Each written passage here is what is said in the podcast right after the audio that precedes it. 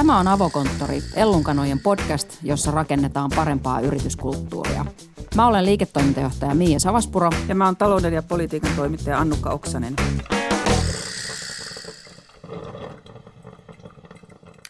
Itseohjautuvuus on tällä hetkellä todella trendikäs sana yrityksissä ja modernista työelämästä puhuttaessa. Pahimmillaan sitä sovelletaan niin, että firmasta poistetaan koko keskijohto ja ihmiset jätetään yksin. Parhaimmillaan se taas mullistaa koko yrityskulttuurin ja vapauttaa ihmiset työskentelemään kokonaan uudella tavalla. Muutos perinteisestä hierarkkisesta yrityskulttuurista itseohjautuvuuteen on niin suuri, että siihen voi mennä vuosia – Meillä on tänään avokonttorissa kaksi vierasta, josta toinen oot sinä, Miia. Yes. Sä oot kirjoittanut itseohjautuvuudesta kirjan, jossa sitä ilmiötä käsitellään mun mielestä syvällisesti, innostuneesti ja kriittisesti. Nyt mun on pakko päästä haastattelemaan sua vähän tästä kirjasta ja koko, koko itseohjautuvuudesta – varsinkin kun mä yksin työskentelevänä ohjaan koko ajan itseäni. Hyvä, sopii mulle mainiosti. Mutta toki, jotta tämä avokonttorin jakso ei menisi liian sisäsiittoiseksi, niin meillä on toinenkin vieras, nimittäin OP-ryhmän toimitusjohtaja Timo Ritakallio. Timo kertoo, miten ja miksi itseohjautuvuutta on tuotu OP-ryhmään, joka on Suomen mittakaavassa valtava noin 12 000 työntekijän organisaatio.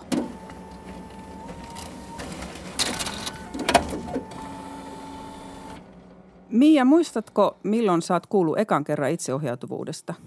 No joo, hyvä kysymys. Se on varmaan semmoinen asia, joka tietysti on ollut tässä läsnä koko mun työelämän, työuran, jota on jatkunut nyt vähän laskentatavasta riippuen niin 15, ehkä 20 vuotta. Niin kyllä se jollain tavalla on ollut läsnä siinä koko ajan, mutta ehkä tämä termi tuli mulle tutuksi ekan kerran ehkä kolmisen vuotta sitten sitten, kun, tai ehkä vähän mm. kauemmankin aikaa sitten, neljä, viisi vuotta sitten, kun ruvettiin puhumaan tosi paljon just esimerkiksi Reaktorin, Vinsitin, ää, Supercellin kaltaisista menestyvistä yrityksistä ja niiden tavasta organisoitua. Ja nämä firmathan piti tosi paljon esillä juuri tätä, tätä teemaa. Mitä sä silloin siitä ajattelit vai ajattelitko oikein mitään?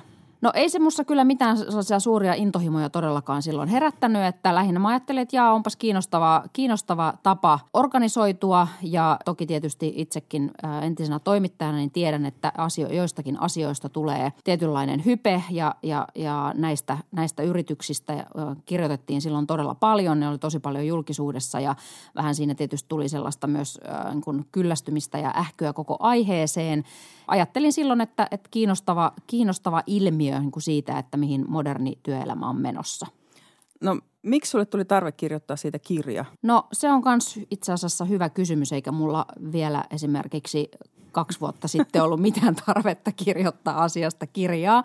Ja tuli vähän vahingossa mun eteen. Mä ää, yksi – joululoma tuossa puolitoista vuotta sitten, niin, niin olin, olin aika väsynyt ja jotenkin rupesin pohtimaan siinä tosi paljon joululomalla, että mistä se mun väsymys kumpuaa. Ja se oli semmoista vähän niin kuin erityyppistä väsymystä kuin vaan sitä sellaista, että, että onpas ollut paljon tekemistä tyyppistä, että tarvitsen lomaa. Että se oli jotenkin vähän ehkä sellaista kokonaisvaltaisempaa ja syvällisempää. En kuitenkaan ollut mitenkään työuupunut tai muuta vastaavaa, mutta rupesin siitä sitten vähän siinä ehkä niin kuin pohtimaan ja peilaamaan omaa, omia työtehtäviä tehtäviäni ja niin kuin omaa työelämääni ja siinä tulin sitten pohtineeksi, että ehkä osa siitä minun väsymyksestäni johtui myöskin siitä, että olin löytänyt itseni aika syvältä sieltä itseohjautuvuuden suosta. Ja, ja tota, kirjoitin siitä sitten sellaisen vähän henkilökohtaisen avautumisblogin, jolle kävi sitten niin kuin somessa välillä asioille käy, eli yllättävät jutut lähtee leviämään ja tälle kävi sitten niin – ja mä siitä sitten tulkitsin, kun rupesin saamaan aika paljon ihan henkilökohtaisia yhteydenottoja sen tiimoilta, niin tulkitsin sen niin, että siinä oli ehkä sitten jotain sellaista, joka resonoi ihmisissä ja osui heissä sellaiseen kohtaan, josta ei kauheasti käyty julkista keskustelua. Ja tästä se ajatus sitten niin sanotusti lähti. Nythän itseohjautuvuus on jo semmoinen juttu, että se täyttää kaikki tämmöiset merkittävän ilmiön ja management-trendin kriteerit. Että on näitä tämmöisiä, että uskotaan siihen niin kuin messiaaseen ja sitten on semmoisia, jotka pitää sitä höpötyksenä. Mm. Mutta tota, mistä sun mielestä bisneksessä tulee tarve tämmöisille uusille iskusanoille tai aina tämmöisille uusille johtamistavoille tai organisoitumistavoille? Miksi haetaan aina pelastuksia? Mm. No se on hyvä kysymys. Tietysti tässä, kun maailma muuttuu niin hirvittävän kovaa vauhtia, me eletään koko ajan epävarmemmassa ja epävarmemmassa toimintaympäristössä – tulevaisuutta on, on entistä vaikeampi ennustaa. Se on aina ollut vaikeaa, mutta nyt se on ehkä vielä vaikeampaa, niin ehkä siinä on sitten jotain sellaista tarvetta selittää, yrittää hahmottaa itselleen, tehdä sitä ympäröivää todellisuutta niin kuin jollain tavalla ymmärrettäväksi. Ja musta se on sikäli tietysti hirveän hyvä asia, koska, koska kun, kun niille muutoksille löydetään joku termi, joka yhteisesti jaetaan ja myöskin ymmärretään samalla tavalla, niin se auttaa meitä myös – äh, hahmottamaan sitä muutosta ja, ja, ja äh, muuttumaan itsekin ikään kuin – siitä on helpompi puhua. Siitä on helpompi puhua ja, ja se auttaa meitä, meitä niin kuin selviytymään sen muutoksen Joo. epävarmuudessa ja, ja hallitsemattomuudessa. Joo. Joo. Sä kirjoitat tuossa kirjassa, että itseohjautuvuus on vapautumista huonon hierarkian kahleista. Mm. Mitä se tarkoittaa? No pahimmillaanhan hierarkia on aika niin kuin kuristava asia. Se estää ihmistä pääsemästä parhaimpaan potentiaaliinsa. Se syö luottamusta ihmisten välillä aika paljon, myöskin ehkä yrityksiä ja sidosryhmien välillä. Se hidastaa päätöksentekoa.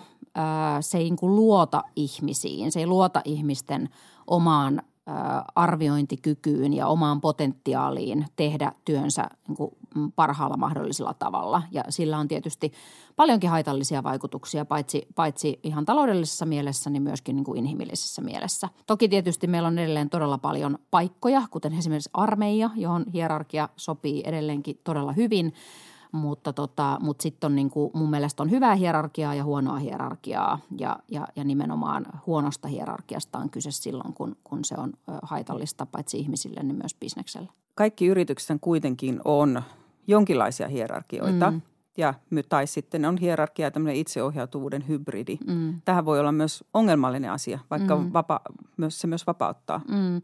Niin siitä tulee mun mielestä ehkä ongelma silloin, kun sitä äh, hierarkian olemassaoloa ei myönnetä suoraan. Et, et sellainen puhe siitä, että et, et yrityksissä siirryttäisiin itseohjautuvuuden myötä täydelliseen hierarkiattomuuteen – niin se on mun mielestä niin kuin paskapuhetta. Mm. Että kaikissa ihmisillä on luontainen – tarve hakeutua kohti hierarkiaa ja siksi jonkinlainen hierarkia on aina olemassa. Ja jos sitä pidetään tahallaan piilossa jotenkin sen, sen takia, että ajatellaan, että se olisi automaattisesti huono asia tai että se jotenkin kuuluu niin kuin yrityksen imagoon olla täysin hierarkiasta vapaa, niin se on musta vähän ehkä vaarallinen tie. Ää, mutta sitten kun se tehdään näkyväksi ja, ja, ja puhutaan siitä, että, että meillä on hierarkiaa näissä ja näissä paikoissa, jotta se mahdollistaisi työnteon, päätöksenteon ää, mahdollisimman hyvin ja sujuvasti, niin silloinhan se on ihan täysin ok. Sitähän semmoisista tapauksista kuulee aina välillä, että ajatellaan, että itseohjautuvuus on sitä, että poistetaan vasta hierarkiaa, eli poistetaan esimerkiksi keskijohto ja mm-hmm. jatketaan sen jälkeen bisnestä vanhaan tapaan. No siinähän voi nyt näkeä esimerkiksi sen ongelman, että vastuu valuu alaspäin, mutta valta ei. Onko se törmännyt tämmöisiin tapauksiin sun työssä? Joo, mä luulen, että tämä on varmaan se kaikkein keskeisin ongelma siirtymisessä itseohjautuvuuteen. Eli juurikin se, ja tämä tiedetään itse asiassa ihan työelämätutkimuksenkin puolelta, että, että monesti käy niin, että, että valta ei kasva vastuun kanssa samassa suhteessa.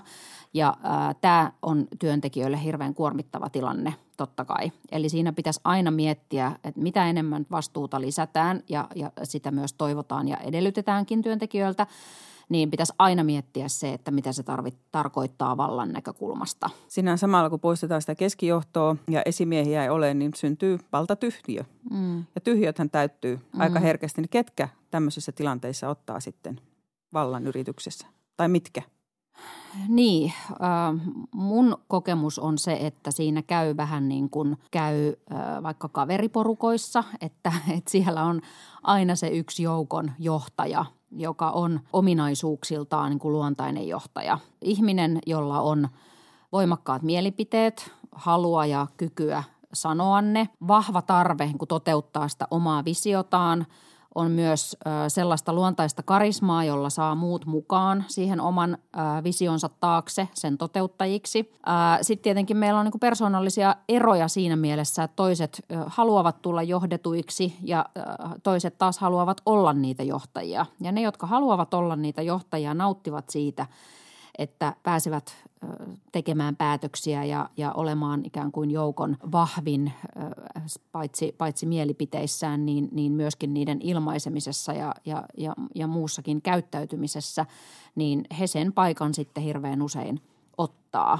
Mutta se, se ongelmahan syntyy siitä, että kun heillä ei ole sitä perinteistä titteliä sille johtajalle, niin, niin jos tätäkään asiaa ei ole niin kuin ääneen, sitä ei ole tehty näkyväksi – niin sehän aihe, voi aiheuttaa sit sen, että et, et osa porukasta rupeaa sitten vähän sillä että mitähän toikin tuossa nyt niin mm. oikein määräilee, kun ei sillä ole mitään titteliä, joka, joka hänet oikeuttaisi siihen.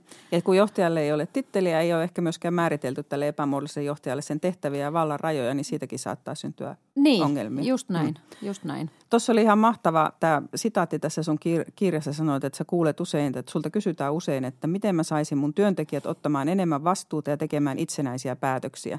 Mitä sä vastaat tähän?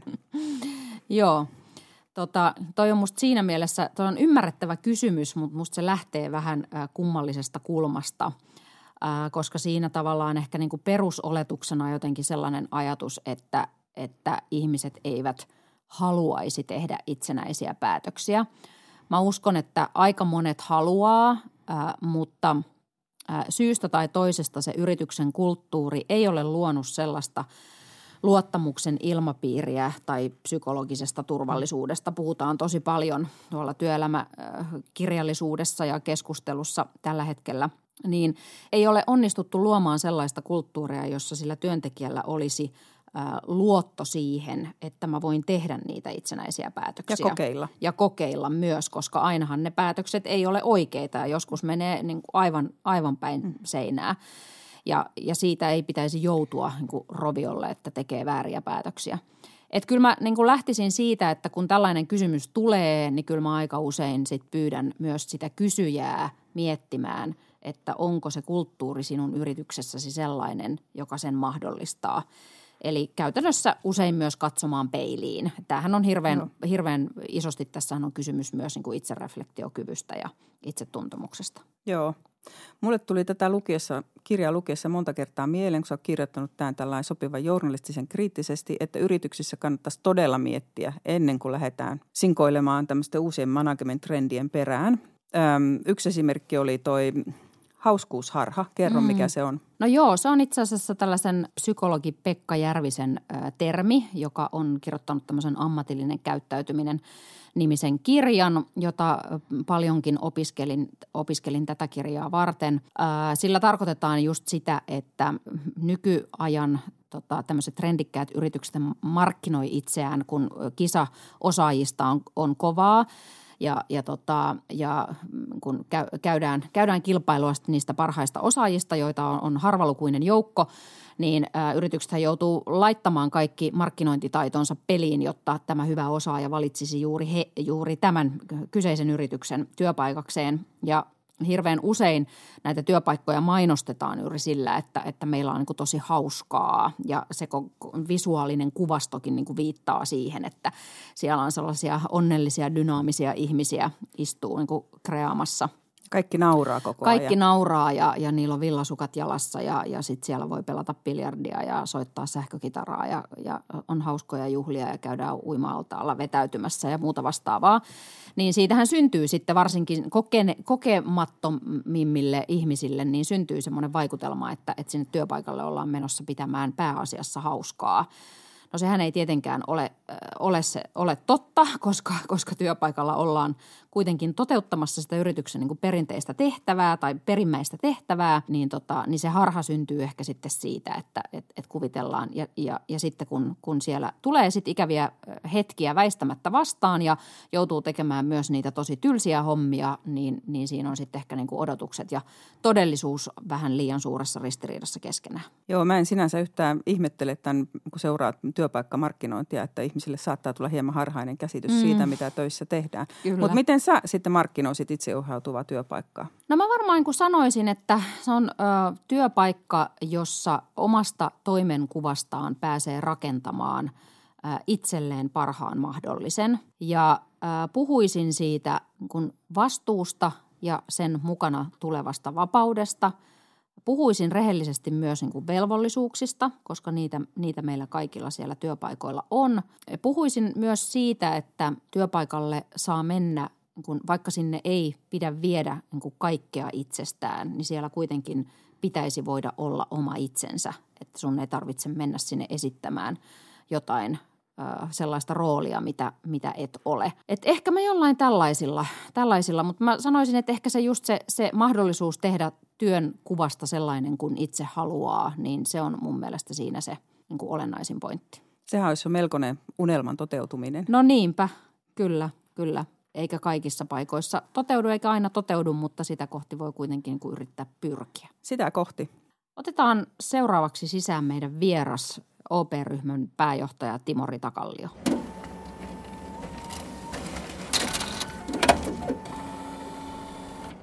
Tervetuloa avokonttoriin OP-ryhmän pääjohtaja Timo Ritakallio. Kiitoksia.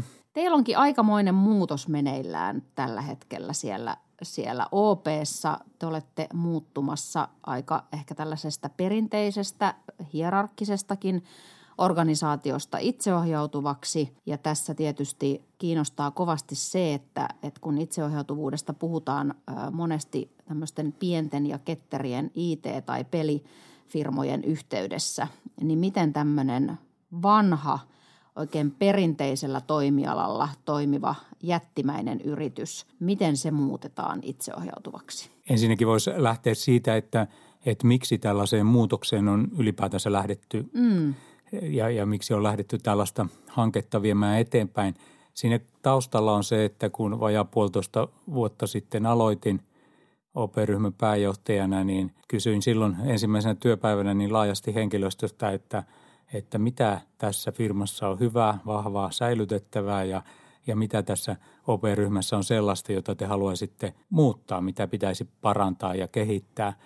Ja sain meidän 12 000 työntekijältä niin noin 2 000 tarkkoja vastauksia kysymyksiin ja sitä kautta sitten pohdin asioita johdon, muun johdon kanssa, että mitä pitäisi tehdä. Esille nousi sellaisia asioita, että koettiin, että organisaatio on hyvin hierarkinen ja, ja se merkitsee paljon byrokratiaa. Se mm. tarkoittaa, että asiat tapahtuu hitaasti – on paljon palavereja, mm. tarvitaan monen näkemyksiä, että päästään eteenpäin ja, ja kaiken kaikkiaan sitten, sitten tämä niin hankaloittaa toimintaa ja, ja sitten kun siihen vielä lisää, että organisaatio tuntuu toimivan kovin siilomaisesti, niin se ei ole optimaalista siihen, että tuotettaisiin mm. paras asiakaskokemus ja asiat tapahtuisi nopeasti.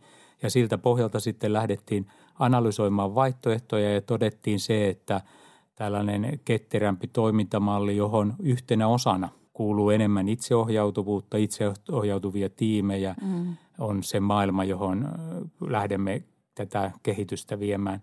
Aina kun puhutaan tällaisista organisaation toimintakulttuurin muutoksista, niin niiden edessä pitää sillä tavalla olla nöyrä, että ne vie paljon aikaa. Mm. Että ensin pitää olla hyvät suunnitelmat ja sitten sitä pitää asteittain toteuttaa ja tietysti määrätietoisesti toteuttaa ja, ja sitten pitää olla myös kärsivällinen että, ja, ja valmis oppimaan sen matkan varrella, että, että kaikki mitä mahdollisesti pitää muuten muuttaa.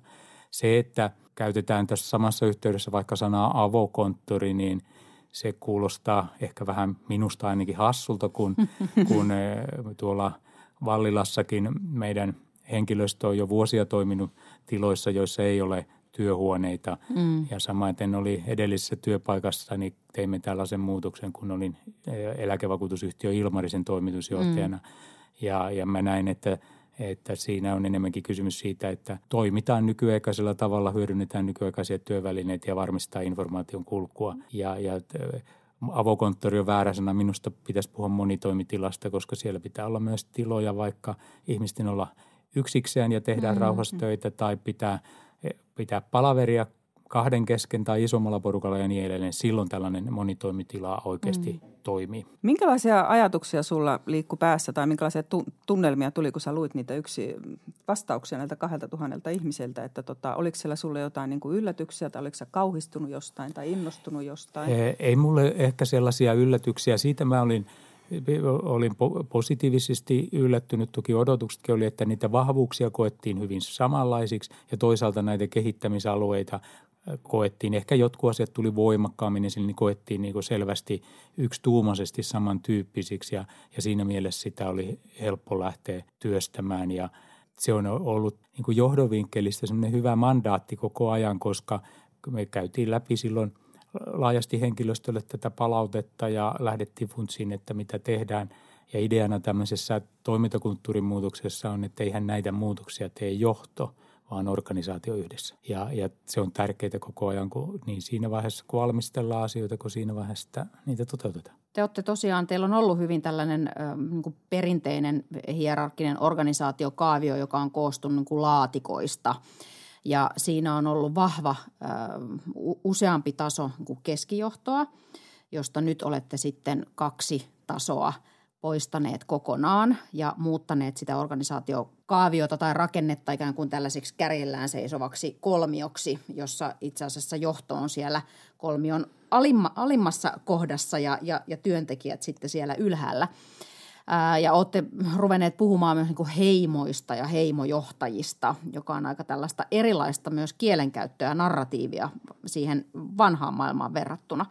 Niin miten tällainen muutos on otettu teillä työntekijöiden keskuudessa vastaan, koska se on varmaan aika iso ajattelutavan muutos monille ihmisille? Tässä ollaan tietysti, niin kuin totesin, niin, niin ensinnäkin meillä on 12 000 työntekijää, joista noin puolet on tuolla osuuspankkien konttoreissa ympäri Suomea. Ja tämä muutos tässä vaiheessa koskee tätä toista kuutta tuhatta ihmistä, jotka pääsääntöisesti on täällä Helsingissä mm, erilaisissa keskustoiminnoissa.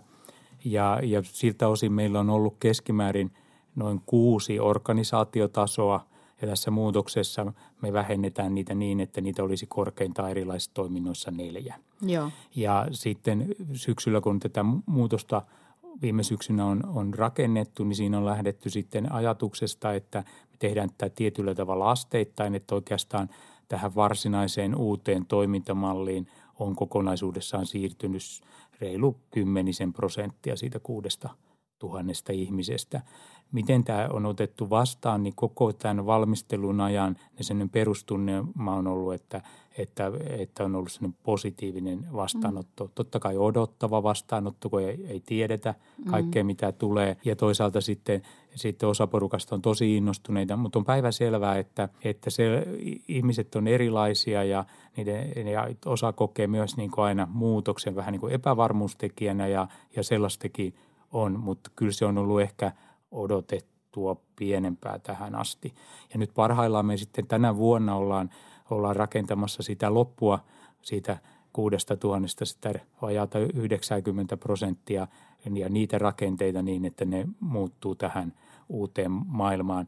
Mutta se, mikä on ollut mielenkiintoista havaita, että kun johdovinkkelistä ajatus on, että mennään niin kuin asteittain tässä – niin tuntuu, että paine nopeuttaa aikatauluja mieluummin tulee henkilöstöltä kuin päinvastoin, koska, okay. koska me ollaan tästä niin paljon puhuttu, niin mm. halutaan tehdä niitä ja kokeilla. Ja, mm. ja tietysti nyt meillä on paljon erilaisia pilotteja ollut käynnissä, että kokonaisuutena voisi sanoa, että vastaanotto on ollut mielestäni kyllä yllättävän positiivinen. Okay. Että mä ajatellut alun perin niin, että kaikki vaan – hurrais, niin. että tämä on hyvä juttu. Mm. Se on ihan sama, mikä organisaatiorakenne olisi tehty, niin Mm, se aina, tilanne on aina, aina tuntuu, aina tuntuu siltä, jostain, kyllä. siltä. Ja isoissa organisaatioissa on hyvä muistaa, että, että jos niin kuin tämmöisissäkin muutoksissa saa riittävästi porukkaa mukaan, jos saa jo 80 prosenttia mukaan, niin se on valtava hyvä suoritus. Näinpä. Onko teiltä, itsekin sanoit, että kaikki ei tietenkään hihku ilosta, niin onko teiltä lähtenyt tämän uudistuksen takia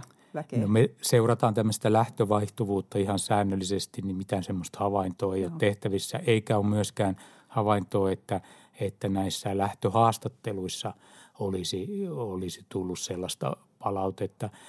Aavistuksen viimeisen parin vuoden aikana jo ennen kuin tästä muutoksesta on edes mitään puhuttu, niin vaihtuvuus on ollut korkeammalla, mutta sitten taas toisaalta se liittyy usein tämmöiseen taloussykliin, että silloin kun on parempi suhdanne, on työpaikkoja enemmän tarjolla ja, ja työmarkkina on sen tyyppinen ja finanssialalla sitten on tietynlaista erityisosaamisesta kilpailemassa paitsi meidän kilpailevat ala, finanssialan yritykset, niin myös sitten – ihan viranomaiset, että ihan hyvänä esimerkkinä vaikka finanssivalvonta on palkannut paljon uutta väkeä ja kilpailee mm. ihan samoista resursseista kuin me riskien hallinnan ja talouden osaajista. Mm. mm. Ja Fivassa töitä tuntuu riittävän, kun niin. katsoo näitä kyllä, uutisia. Mm.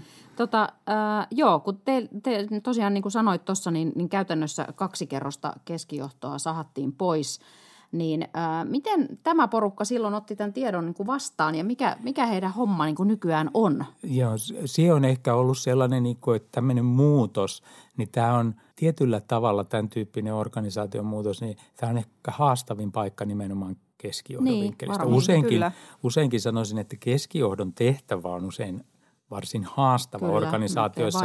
Tulee niin kuin, on vähän siinä mm molemmista suunnista mm. tulee painetta.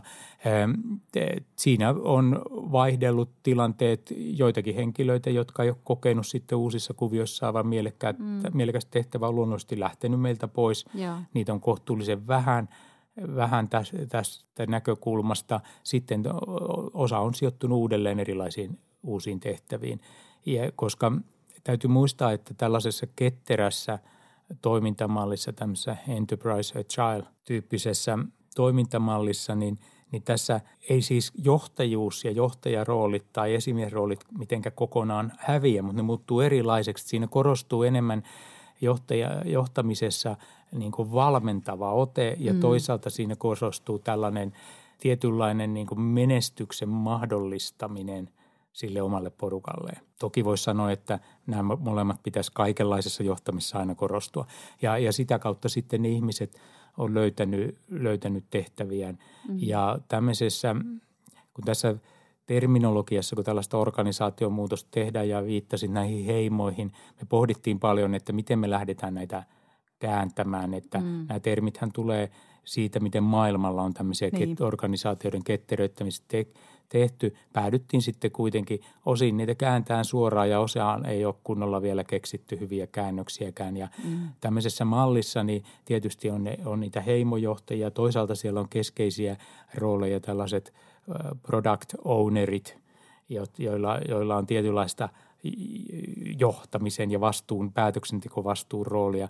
Mutta sitten yksi tosi tärkeä alue on, joka on ollut ehkä se haastavin tässä muutoksessa on tämmöiset, me puhutaan ähm, akille coacheista, eli mm. niistä, jotka siellä jees, auttaa, jeesaa niitä tiimejä mm. löytää sen tavan toimia ja ratkoa niitä ongelmia, miten saataisiin tehtyä. Se on itse asiassa tämmöisen valmentavan johtamisen mm, roolia. Kyllä. Mutta tässä niin se haaste on ollut löytää oikein tyyppisiä ihmisiä siihen. Joo. Ja, ja parhaillaankin ollaan mieluummin niin – pääomamarkkinatermejä lyhyenä, että meillä on liian vähän niitä, niin, niin to, so, so, sorttina näistä, mm, mm. näistä henkilöistä ja, ja, ja, ja on satsattu siihen koulutukseen. Mm. Ja, ja tota, mutta et se on ollut hienoa nähdä, että ne, jotka on siihen lähtenyt, kun se on tietysti ollut ihmisille vaikeaa myös ymmärtää, että no mitä se tarkoittaa sellainen rooli. No niinpä. Ja, mm. ja, ja siihen on pitänyt satsata, että, että ihmiset ymmärtää, että hei, tämä on sitä tulevaisuuden esimiesroolia mm. ja tällaista. Mm. Että eikä tämä ole mikään sellainen rooli, että kun joku saattaa ajatella, että onko se sellainen rooli, että se on joku pieni projekti, että kun tehdään tämä muutos, sitten se loppuu. Ja sekin vähän mm. johtaa siihen, että ei mm. kaikkia kiinnosta se. Ei ole kysymys siitä, vaan sellaisia tarvitaan, tarvitaan siellä jatkossakin, koska ne on sitä roolia, mitä tämmöisessä itseohjautuvassa työssä, työssä tulee vastaan. Iso asia tämmöisessä muutoksessa on se, että johto on vahvasti sitoutunut tähän mm. eri tasoilla ja portaa eri, eri kohdissa organisaatiota. Ja siihen me on tietysti satsattu, että me ylinjohto, meidän johtokunta, niin me melkein tähän päivään asti niin ollaan tuolta viime kesästä lähtien vähintään viikoittain, vähintään kaksi tuntia käytetty pelkästään siihen, että me on seurattu, mitä tässä muutoksessa tapahtuu, linjattu asioita, mietitty, mitä ongelmakohtia pitäisi ratkoa, kun saadaan koko ajan palautetta ja yritetty olla niin sanotusti iholla sen asian ymmärtämisessä. Mm. Tämä ei ole sellainen, kun organisaatio helposti odottaa, että nyt tapahtui muutos ja kaikki oli valmista. Mm. Tämä ei ole sellainen. Tämä on sellainen muutosmatka, jossa kaikki oppii. Johtokin mm. oppii joka päivä uusia asioita mm. ja, ja sitten yrittää ratkoa niitä asioita ja ongelmia. Jotta tämmöisessä voi onnistua, niin siinä on muutama tosi keskeinen asia. Ja yksi on se, että pitää olla tosi selkeitä, mikä on se firman strategia, ne pääjutut. Mm. Ja sitten pitää olla hyvin selkeät tavoitteet, joita vastaan mitataan sitä tekemistä. Kyllä. Ja sitten pitää olla hir-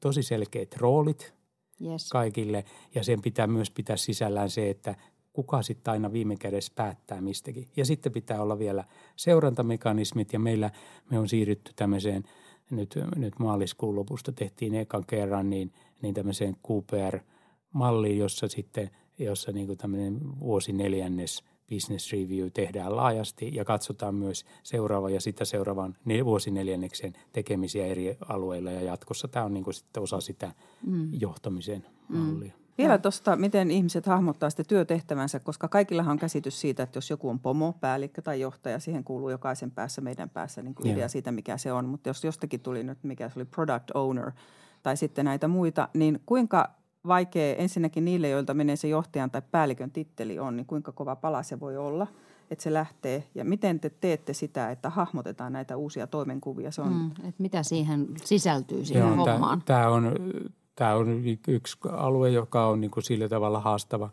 Joillekin ihmisille on se titteli paljon tärkeämpi ja toisille on se työn merkityksellisyys ja mitä, ans, mitä mm. se aikaiseksi siinä työssä ja kokeeko sen mielekkääksi ja – niitä, näitä jälkimmäisiä, jotka on, on enemmän sen työn merkityksellisyyden perässä, niin on ainakin meillä tähän asti tässä muutoksessa ollut huomattavasti enemmän. Et monet ihmiset kokee sen kuitenkin paljon tärkeämmäksi, että kun meidänkin organisaatiossa on sen byrokratia ja hierarkia lisäksi ollut – historiassa syntynyt aika paljon kulttuuria, joka on tyypillistäkin isoille organisaatioille, että delegoidaan ylöspäin asioita päätettäväksi varmuuden mm. vuoksi. Mm. Joo, joo. Niin tässä, tässä tavallaan niin on, on otettava sitä vastuuta ja osa ihmisistä on tosi innostuneita siitä. Mm. Joitakin se askarruttaa ja, ja, ja neitä kiinnostaa enemmän se oma laatikko ja titteli. Että on hyvä muistaa, että minkä tyyppisiä tehtäviä näissä, kun niitä organisaatiotasoja on vähennetty, mitkä tyyppisiä tehtäviä niissä häviää – niin niissä häviää sellaisia tehtäviä hyvin tyypillisesti, että on joku esimies ja silloin on vaikka kolme tai neljä esimiesalaista, ei mitään muuta. Ja, ja, ja niitä me on niin kuin systemaattisesti haluttu häivyttää. Ja, ja toisaalta kun, kun madalloidetaan organisaatiota, niin sitä myös niin kuin levennetään. Mm-hmm. Ja se lähtee ihan ylimmästä johdosta. Mulla on siis 12 ihmistä, jotka raportoi mulle suoraan. Ja se totta kai se on uudenlaista johtamista munkin vinkkelistä ja se työllistää – tietyllä tavalla erityyppisesti asioita. Mm, mm. Ja, ja, ja sen takia pitää paljon käydä sitä keskustelua, kun, että miten tähän saadaan mukaan, niin käydä keskustelua siitä, että mitkä ne meidän periaatteet on, mitkä mm. on ne meidän johtamisen periaatteet, mitkä on ne meidän pelisäännöt, miten ne toimii ne, vaikka ne tiimit tai miten ne toimii ne heimot ja miten ne toimii sitten, jos on ongelma ja ja miten ne taas iloitsee niistä, puhutaan seremonioista, että kun onnistutaan asioista ja mitkä käytännöt ja miten ne otetaan käyttöön. Että yksi semmoinen, mikä on koettu todella hyväksi esimerkiksi on se, että kun on otettu tällaiset päivittäiset aamun avaukset, dailit mm-hmm. käyttöön. Monella toimialalla ne on ihan tyypillistä. Tiedän vaikka, että mediassa on ihan tyypillistä, Aamukokous. että aamulla katsotaan, Kyllä. mitä eilen kirjoitettiin, miten ne jutut meni ja mitä mm. tapahtui, mitä tehdään tänään, kuka lähtee mihinkin. Joo, mm. Niin tämä on se sama ajattelu sinne mm. tiimiin, mm. kun tuodaan, että näitä käydään läpi. Ja sitten taas toisaalta, jos nähdään niin ongelmia, niin raportoidaan ne niin, että, että ne, jotka pystyvät niitä ratkaisemaan, tietää heti, että mm. tämmöinen ongelma pitää ratkaista, jotta me voitaisiin mm. tämä meidän oma työ tehdä. Mm. Mm. Ja, ja tämä on niin sellaista – tekemistä ja, ja tämmöisten pelisääntöjen luominen ja käytäntöjen istuttaminen, juurruttaminen, niin ne on mm. tosi tärkeitä asioita tällaisen itseohjautuvuuden mm. eteenpäin viemisessä. Mm. Itseohjautuvuus on, niinku, se on niinku haastava sana, kun joku ymmärtää, että itseohjautuvuus tarkoittaa sitä, että ne ihmiset tulee sinne töihin ja alkaa tekemään mitä niin. tulee silloin mieleen. Mm. Niin. Tässä ei ole mm. ollenkaan kysymys siitä, mm. vaan itse asiassa tämä mallihan tarkoittaa sitä, että se tietyllä tavalla se on paljon hallittavampi kuin jopa nykyinen malli, koska nyt päivätasolla seurataan sitä, että mitä tehtiin, mennäänkö siihen suuntaan, mitä tavoiteltiin, saadaanko niitä asioita aikaiseksi. Mm. Ja sitten itseohjautuvien tiimien yksi perusperiaate tässä ketterässä toimintamallissa on se, että siellä on monialaista osaamista siinä tiimissä. Mm. Ja meillä tämä tarkoittaa sitä esimerkiksi, että jos kehitetään uusia palveluita tai tuotteita, niin – se tarkoittaa sitä, että aikaisemmin saattoi olla, että että okei, liiketoiminnalle oli joku tarve, sitten IT-osastolle kerrottiin, että te, tehkääpäs tämmöinen tietojärjestelmä mm. tai joku sovellus tähän juttuun. Ja, ja sitten seuraavaksi alkoi tapahtumaan sitä, että ne teki sitä siellä vähän välillä, jutteli liiketoiminnan kanssa ja sitten sitä alkoi katsoa finanssialalla, kun compliance-asioilla on iso rooli riskien hallinnalla muilla, niin sitten jälkeen, että no ei, tästä, tästä puuttuu tätä ja näin edelleen. Mm. Nyt ne on kaikki siinä prosessissa alusta alkaen mukana. mukana. Joo. Tuosta tota, johtamisesta johtamisesta. Tämä on minusta kiinnostava teema ja, ja siinä omassa kirjassanikin tätä käsitellään aika paljon, että jostain syystä on tullut sellainen virhekäsitys, että itseohjautuvat organisaatiot tarvitsisivat – siellä ei tarvittaisi johtamista niin paljon kuin hierarkkisessa organisaatiossa. Ja sehän sä itsekin kirjoitat teidän nettisivuilla, että – että kun työntekijöistä ja tiimeistä tulee yhä itseohjautuvampia, johtamisen tarve ei suinkaan vähene, vaan johtamiselta vaaditaan uudenlaisia asioita. Käskyttämisen ja mikromanageerauksen aika on ohi ja johtajalta vaaditaan valmentavaa otetta, eli just se, mitä sä tuossa puhuitkin. Niin tota, ää, miten paljon sä oot itseäsi joutunut mylläämään tässä prosessissa? Totta kai on joutunut miettimään ja koko ajan on miet, joutuu oppimaan tai oppii koko ajan mm. siitä ympäröivästä fiksusta maailmasta asioita ja, ja tavallaan haastaa koko ajan itseä miettiin, että myös sitä näkökulmaa, että älä ratkaise asioita, vaan mm. ratkaise vain niitä, jotka sinun pitää ratkaista. Älä niin ratkaise just. niitä muita asioita. Ja, ja kyllä organisaatio on varmasti tottunut jo siihen, että usein kysyn, että eikö tässä itseohjautuvassa mallissa tämä olisi jo pitänyt ratkaista, niin, mm, kun on totuttu tuomaan niitä ylöspäin. Joo, jo. Mutta semmoinen iso, että tämän tyyppisiä asioita, ne on, me on käytetty ylinjohto paljon aikaa myös siihen, että me on haettu hyviä benchmarkkeja koska mm. mehän ei olla mitään rakettitiedettä tekemässä. Niin. Eri toimialoilla näitä ideoita ja malleja on toteutettu. Joissain on viety niin semmoiseen suuntaankin tätä itseohjautuvuutta, jota me ei pidetä niin hyvänä. Okay.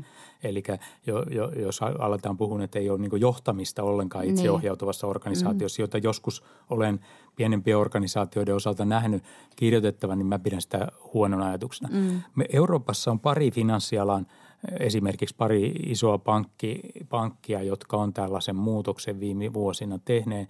Ne sattumoisin löytyy molemmat Hollannista. Okei, minkä toinen, toinen on ING Joo. ja toinen on ABN AMRO. Joo. Mm. Ja, ja me olemme, olemme heitä, heitä laajasti tavanneet ja kun olen molempien pääjohtajienkin kanssa matkan varrella jutellut näistä heidän havainnoista ja kun kysyin – kummaltakin on erikseen kysynyt, että no mikä teidän mielestänne muuttui eniten? Mm. Niin se vastaus on, että eniten muuttuu, että kaikki alkaa tapahtumaan nopeammin okay. organisaatiossa. Joo. Ja, ja mä voin sanoa tällä kokemuksella nyt toukokuussa, kun tätä on, on siellä ensimmäisessä vaiheessa vajaa viisi kuukautta eletty, että tämä havainto on meillä jo nyt. Okay, et, joo. Että, että jo nyt ensimmäisiä havaintoja, että monet asiat tapahtuu nopeammin mm. ja, ja – tota, siinä mielessä ollaan oikeaan suuntaan menossa. Totta kai ne molemmat tai organisaatiot, jotka on onnistuneesti näitä toteuttaneet, niin kyllähän siellä toinen asia tapahtuu myös, että kyllähän se niin semmoinen tuottavuus ja tehokkuus organisaatiossa kasvaa. Mm, niin.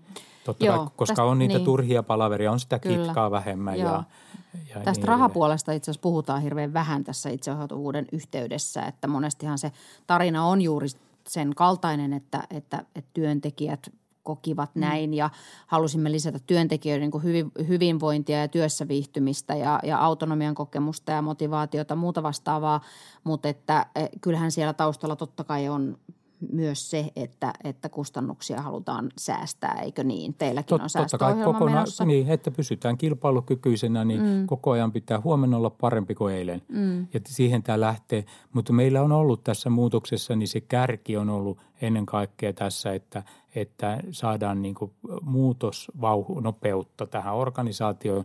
Ja sitten on toisaalta lähdetty siitä, että, että ratkoon niitä ongelmia, että kun – me on määritelty meidän viisi strategista painopistealuetta, niin yksi niistä on tämmöinen erinomainen työntekijäkokemus, koska me uskotaan, että sen päälle rakentuu se paras asiakaskokemus tällä toimialalla. Mm. Ja sen takia tämä, tätä muutosta, kun tehdään, niin me koko ajan on tätä kulmaa pidetty vahvasti esillä. Niin, pankithan ei varsinaisesti ole tämmöisiä yleisön tai kuluttajien lemmikkejä, kun puhutaan, että minkälaista palvelua Kyllä, kun meillä on mm. ehdottomasti, niin kuin, ja me uskotaan, että... Pankkikriisitausta Suomessa varmasti vielä, kun silloin tehostettiin sen jälkeen rankasti. Ranka, ja, joo, ja digitalisaatio on ollut tietysti sellainen asia, että, että se digitalisoituvassa maailmassa me uskotaan, että edelleen niin kuin se paras asiakaskokemus eri kanavissa, on se sitten fyysistä tai digitaalista kanavaa, niin ne on A ja O. Ja, ja, ja menestyksen kannalta ja siihen kannattaa omaa kilpailukykyään sen päälle rakentaa ja tehdä mielellään kilpailuetu siitä asiasta. No teillä on tosiaan teidän tässä ny- nykyisessä organisoitumistavassa perusyksikkönä on tämmöiset noin kymmenen hengen tiimit, eikö niin? Ää, jotka taas kuuluu sitten tämmöisiin korkeintaan 150 hengen Joo. heimoihin – Eli tosiaan nämä vanhat osastot ja, ja vanhojen niin osastojen ja väliportaiden sijaan nämä tiimit rakentuu aina jonkun käsillä olevan tehtävän tai hankkeen ympärille. Että just esimerkiksi, jos täytyy kehittää joku uusi palvelu, Joo. niin sen ympärille syntyy sitten tämä tiimi. Niin, niin kuka näitä tiimejä ja heimoja niin kuin oikein johtaa? Eli kuka tavallaan niin kuin vastaa siitä, että, se pal- että siitä palvelusta tulee just sellainen kuin halutaan? No jos otetaan vaikka – vaikka henkilöasiakkaiden pankkipalveluiden heimo, jossa tehdään kaikki se kehitystyö, mitä sitten osuuspankkien henkilöasiakkaille tuolla osuuspankkien konttoriverkostossa näkyy, niin siitä vastaa se heimojohtaja, joka on sen heimon pomo. Ja tässä tapauksessa meidän... Kutsutaanko heitä ihan heimojohtajiksi? Meidän on heimojohtajia. Wow, joo. Ja, ja, ja tota, sitten, sitten siellä on tietysti niitä product ownereita, joilla on Joo. sitten oma roolinsa siinä, siinä prosessissa ja, ja sitten eh, niitä me testataan koko ajan, että, että miten, mikä on se optimaalinen määrä määrä, jonka heimojohtajan alla voi olla asioita, mm. koska täytyy muistaa, että varsinkin tässä alkuvaiheessa niin toiset tiimit lähtee toimiin tosi hyvin tiiminä nopeasti. Niin. Ja toisissa tiimeissä on haasteena se, että, että tavallaan sen roolin löytäminen, sen vastuun ottaminen, että on liikaa totuttu odottamaan tai jo totuttu siihen, että odotetaan, että joku tulee ja kertoo. Mm että mm. näin tehdään. Mm. Miten muuten tota asiaa niin kuin murretaan? Et kun me ollaan aika tottuneita hierarkkiseen johtamistapaan ja, ja organisaatiokulttuuriin, niin miten te luotte sitä luottamusta ja itsevarmuutta ihmisille ja. siihen, että heidän ei tarvitse – odottaa niin. sitä viimeistä leimaa esimerkiksi sulta ja. tai joltain muulta. Ja kun pankeissa vielä pankkitoimialan takia korostuu se, että pitää olla virallista, koska on kaikenlaisia sääntöjä Kyllä. ja lakeja, mitä pitää noudattaa. Mm. Joo. No me palataan tavallaan siihen aina uudelleen ja uudelleen, että, että pitää olla selkeä strategia, selkeät tavoitteet, selkeät roolit ja pelisäännöt – ja sitten pitää olla rakennettu tämmöinen luottamuksen ilmapiiri, että kun siinä toimitaan, niin näin niin. tapahtuu. No miten me sitä rakennetaan? Tämä on sitä työtä, missä tietysti, eh, tietysti eh, muun johdon lisäksi niin näillä akille coacheilla, näillä, jotka on, on siihen valmentavaa työtä tekemässä, niillä on keskeinen rooli juuri tuoda sitä siihen toimintaan. Onko nämä akille coachit teidän omia ihmisiä vai ne on, ne on omia ihmisiä. Joo, okay. Että ainoastaan meillä on ollut tässä – tässä niin kuin Akille coachien coachausvaiheessa myös apuna Joo. ulkopuolista Joo. mutta niiden pitää olla omia, ne on meidän tärkeitä avainihmisiä tässä Joo. organisaatiomallissa ja tuntee tavallaan vahvasti eri tulokulmista mm. tämä, tämä. Että se on ollut mielenkiintoista havaita, että sinne joukkoon on tullut esimerkiksi ihan huipputason tämmöisiä joukkuepelien urheilijoita, ihan maajoukkuetason urheilijakin on yksi meidän Agile coacheista okay. ollut, joissa, joissa minusta näkyy se, kun ne on niin tottunut siihen ryhmädynamiikkaan ja mm-hmm. että miten – miten niin kuin tiimi toimii. Niin, Niinpä. niin että se, tässä on esimerkiksi sellainen ihan mielenkiintoinen, mielenkiintoinen havainto, että toi on tosi tärkeä, tärkeä osa-alue tämmöisessä muutoksessa viedä, viedä hyvin läpi. Mä haluaisin kysyä vielä siitä, palata siihen, kun tota, mainitsit, tota, että johto myös koko ajan niin kuin itseään myllännyt tai tarkkaillut, että mitä sä oot, kun sä oot nyt sukeltanut itseesi tämän prosessin yhteydessä ja omaa johtamiseesi, että onko sä, onko sä huomannut itsessäsi jotain yllättäviä reaktioita tässä prosessin varrella, tai onko pulpahtanut esiin jotain sellaista, mitä sä ole aikaisemmin itsestäsi johtajana tiennyt? Ei ehkä sen takia, että mä oon tällaisesta valmentavasta johtamisesta ollut kiinnostunut aina, voisi sanoa esimiesuralla ja kokenut, kokenut paljon enemmän niin, että, että on halunnut mieluummin delegoida valtaa ja vastuuta, kun, kun halunnut, että multa tullaan aina nämä asiat kysymään. Että kyllä mä näen, mun niin semmoinen johtamisfilosofia, ja itse asiassa se on kyllä meidän niin OP-ryhmän tuoreissa johtamisperiaatteissa samat filosofiat vahvasti esillä, että, että esimiehen tehtävä on näyttää suuntaa, mahdollistaa menestys, eli huolehtia siitä, että ihmiset voi onnistua niissä tehtävissä, kannustaa oppimaan, että kannustaa koko ajan oppimaan uusia asioita ja tavallaan olen utelias uudelle ja, ja sitten varmistaa ne tulokset. Ja se varmistaa tulokset ei tarkoita, että sä, niinku, sä niinku kyttäät jotain, että saaks ne ne aikaiseksi, vaan että sä ihan oikeasti haluat tietysti varmistua, että me ollaan sillä oikealla uralla. Ja mun oma johtamistyyli on sellainen, että mä hyvin tarkkaan kyllä haluan ymmärtää, mitä meidän, meillä tapahtuu, mutta ei mun tarvitse niihin asioihin puuttua. Mieluummin haluaisin niin tehdä ja katsoa sitten vaan, että ollaanko me oikealla uralla. Jos ei olla, miten mä voin auttaa sen.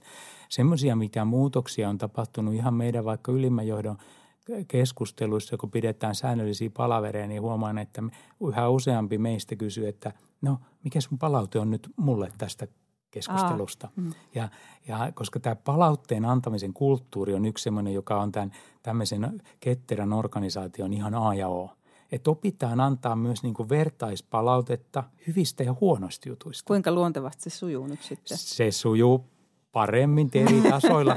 Meillä kyllä tuossa tänään juuri pidin yhden kollegan kanssa palaveria, niin tähän keskusteluun me taas päädyimme lopuksi, kun, että, että mitä se olisi sellaista palautetta, mutta että mä tiedän, että siellä tiimeissä tämä on se yksi vaativin kehittymisen alue. Toisille se tulee luontaisesti mm. ja, ja, ja on helpompi antaa ehkä kriittistä palautetta kuin positiivista palautetta, mutta tässä se idea on, että mm. positiivinen palaute ja sitten toisaalta ne – käytetään nimeä seremoniat, että iloitaan myös niistä niin semmoisista pienistä mm. menestyspätkistä ja ruokitaan sille sitä menestystä. Laitetaan vähän niin kuin lumipallo pyörimään, niin kyllä se siitä kasvaa. Tota, saako paljon tätä vertauspalautetta tai palautetta, että annetaanko sitä herra pääjohtajalle myös niin kuin alapuolta? No, Tuleeko sitä luonteevasti, että ihmiset tulee, että hei, hei Timo, kuule tämä mm. asia näin? Sun kyllä, titteli on kuitenkin pääjohtaja. Niin, niin, no kyllä ideoita tulee, tulee ja mun mielestä koko ajan vähän enemmän. Mulla mm on semmoinen tapa, että jos joku munkin kanssa sattuu hissiinkin vaikka samaan aikaan, niin minulla on tapana kysyä, että miten sä meillä teetkään. Ja, ja, mm-hmm. niin on. ja tänään just aamulla, kun tuossa tuli yksi nuori mies, niin kysyi, miten sä teet. Ja hän kertoi, että hän on meidän varallisuuden hoidon heimossa. Hän sattuu olemaan jo tässä uudessa mallissa. Mä sanoin, no miltä se nyt sitten on tuntunut, niin sanoin, että kyllä hänen mielestä tämä on tosi hyvä muutos. Joo. Mä sanoin, no miksi? No sen takia, että tässä on niin sellainen konkreettista tekemistä, on selvää, että mitä tehdään seuraavaksi ja, okay. miksi, ja miksi tehdään asioita. Sehän on tosi tärkeää mm. tässä tämmöisessä mallista. Mm. Myös että organisaatiossa ihmisten pitää ymmärtää, että miksi tehdään jotain. Juuri näin. Koska Joo. isoissa organisaatioissa usein, kun mennään siiloissa – niin oikeastaan se on harvan käsissä, että kuka ymmärretään, Näinpä. miksi näitä tehdään. Että mm. Tämä on mm. sellaista, totta kai on ainakin vähintään tämmöinen piilo, piilosuojamuuri, että toisille vai, ihmisille on vaikeampaa antaa palautetta, mm.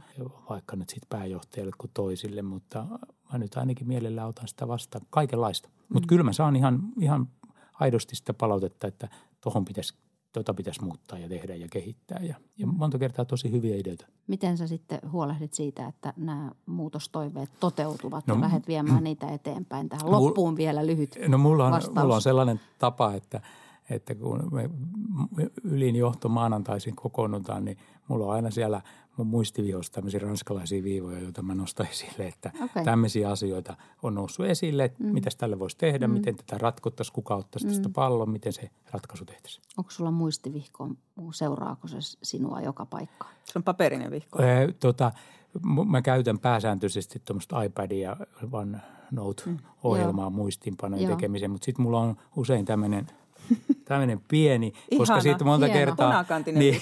Niin. niin, johon sitten voi kirjoittaa jonkun yksittäisen sanan, Joo. Niin, niin, niin sitten se on aina Joo. mukana, koska sitten se iPadikään ei nyt ihan Niin. joka paikassa ole. Ja Niin. sit se on usein nopeampaa kirjoittaa tuommoiseen. Mutta nämä on vaan, nämä on vaan niinku tämmöisiä, Kyllä, nämä pitää, saada, nämä pitää saada äkkiä pois, nämä pienet jutut. Joo. Hienoa. Kiitos paljon Timo Ritakallio, kun tulit meidän vieraaksi avokonttoriin. Kiitos. Tämä oli Avokonttori. Kiitos seurasta. Toivotamme täältä Annukan kanssa kaikille kuulijoillemme hyvää kesää.